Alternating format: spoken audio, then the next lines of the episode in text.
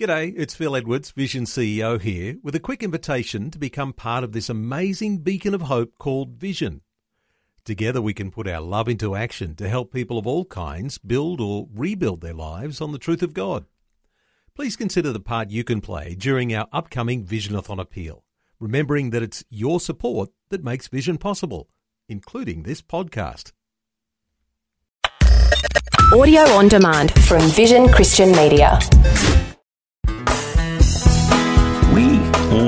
Basics in our lives food, shelter, families, friends, a job, some income. But we don't always have all of those basics, do we? And when our basic needs go unmet, we can truly say that we're in need. But what if God is in the business of supplying every need in your life, each and every one? I'm Berni Dymet, and thank you so much for joining me as today we take another look at God's blessing in your life from a different perspective. I don't know if you've heard of the Gaither Band, but I absolutely love them. Love their music and what they're on about. They sing a song called One Good Song. It's all about cutting back all the stuff we have in our lives, all, all the clutter, all the things we buy and we think that are so necessary to our lives. The chorus of that song goes something like this. I'll just say it, I can't sing it. It says, I'm learning how to separate the wants from the needs. A good life now comes with just a few simple things Jesus in my heart, a place to belong, a few good friends, and one good song. Oh, my latest list, well, it ain't too long, just a godly love and one good song.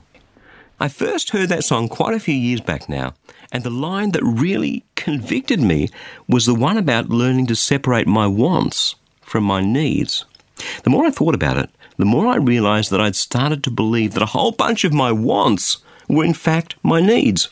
That all these optional extras were necessary to my well being and happiness, necessary to life itself. It's easy to do because the more the basics in our lives are met, things like food and shelter and our basic health, a, a job, an income, enough to go around, the more God has those bases covered for us, the more we start looking into the optional extras a bigger income, a, a, bigger house, a nicer car, a great holiday, oh, and this and that, and maybe this and that. Wow, look at that. And, and when we can't have them straight away, we imagine that somehow our existence is impaired. I say all this by way of qualifying what I'm going to talk about today, because we're checking out what God's Word has to say on the important, the vital subject of His blessing in our lives. And I want to make something very, very clear. Right now, we're going to be talking about our needs, not our wants, our needs. Everything I'm going to say about God's blessing in your life today is focused on what you need, not necessarily on your wants above and beyond your basic needs. Okay, so let's get into them. As I said at the outset, not everybody in this world has their basic needs met. There have been times in my life, in the life of the ministry in which I work, where there wasn't enough income to support the ministry, and in fact to support putting food on the table for our family. That's a need. And I know that there are people listening today who are desperately lonely. People who are looking for the right marriage partner and he or she hasn't come along. Perhaps you're elderly and your family's all gone and, and you find yourself desperately alone. I know there are people listening today, many of them, in fact, who live in war zones around the world, in parts of Africa and parts of the Middle East. We have lots of people listening to this program today on stations all around the world from dangerous places. And you don't even know you're going to be safe, right? And here Berni comes on the radio and he's yabbering on about God wanting to bless me again. Doesn't this joker realise how desperate my situation is? Doesn't, doesn't he get it? As things turn out, I do. And so does God. And that's what I want to share with you right now. Have a listen to what the Apostle Paul has to say on having his needs met. And oh, by the way, before I read it to you, let me tell you what the context is. When Paul wrote this, he was on death row, chained to a Roman soldier in a Roman dungeon. Just so you realise that he wasn't writing this sitting back on the French Riviera sipping Sauvignon Blanc, right? This is what he said I rejoice in the Lord greatly that now at last you have revived your concern for me. Indeed, you were concerned for me, but you had no opportunity to show it. Not that I'm referring to being in need, for I have learned to be content with whatever I have. I know what it is to have little, and I know what it is to have plenty. In any and all circumstances, I have learned the secret of being well fed and of going hungry, of having plenty and of being in need. I can do all things through him who strengthens me. In any case, it was kind of you to share in my distress. You Philippians indeed know that in the early days of the gospel, when I left Macedonia, no church shared with me in the matter of giving and receiving except you alone. For even when I was in Thessalonica, you sent me help for my needs more than once.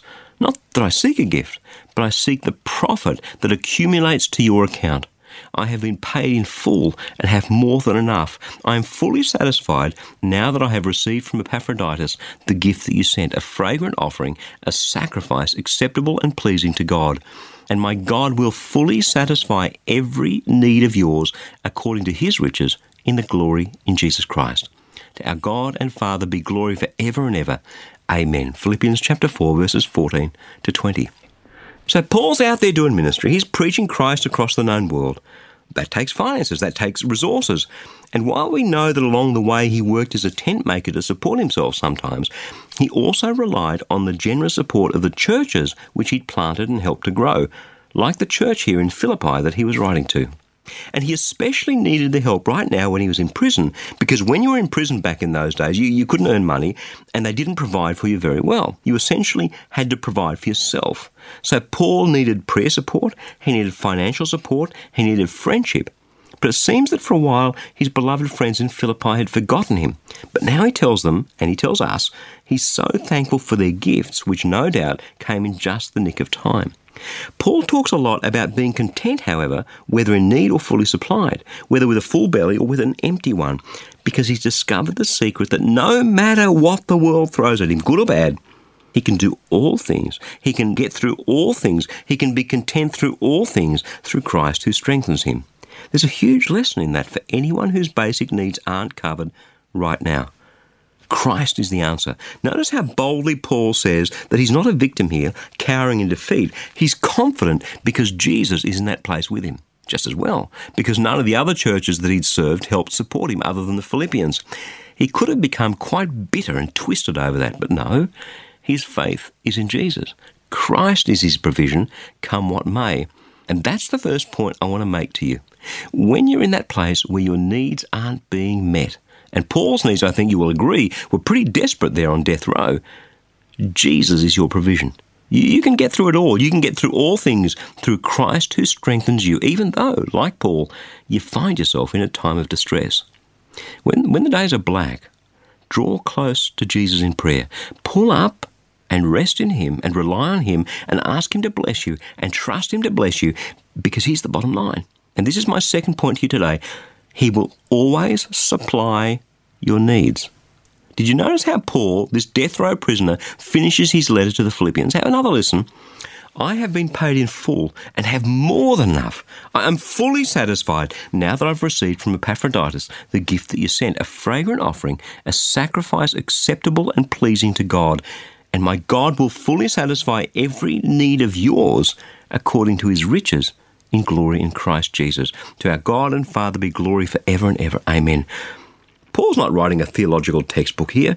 It's a letter to friends and out of his own real world experience, sitting there on death row, not knowing whether he'll live or die, he is able to say to them that his God, the God whom he's come to know intimately in these dark days in the dungeon, that God will fully satisfy every need of yours according to his riches in glory in Christ Jesus. Notice Paul makes a sharp distinction here between wants and needs.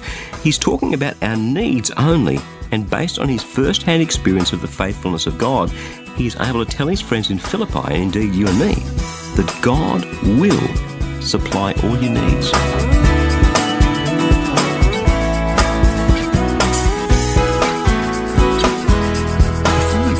Just like to remind you that if you have a prayer need, we would love to pray for you. Listen, the only sort of prayer that the Bible teaches about is the sort that has powerful results. Just let that sink in. The only sort of prayer that the Bible teaches about is the sort that has powerful results. So if you'd like us to pray with you, in fact, if you'd like our whole prayer community to pray with you, stop by online at powerfulprayer.org to share your prayer request.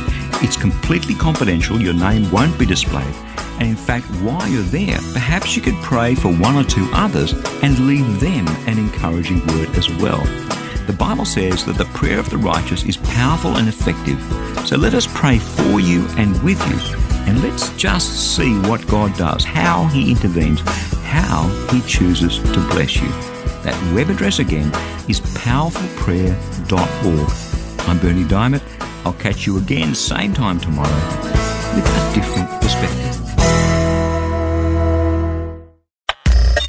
Thanks for taking time to listen to this audio on demand from Vision Christian Media. To find out more about us, go to vision.org.au.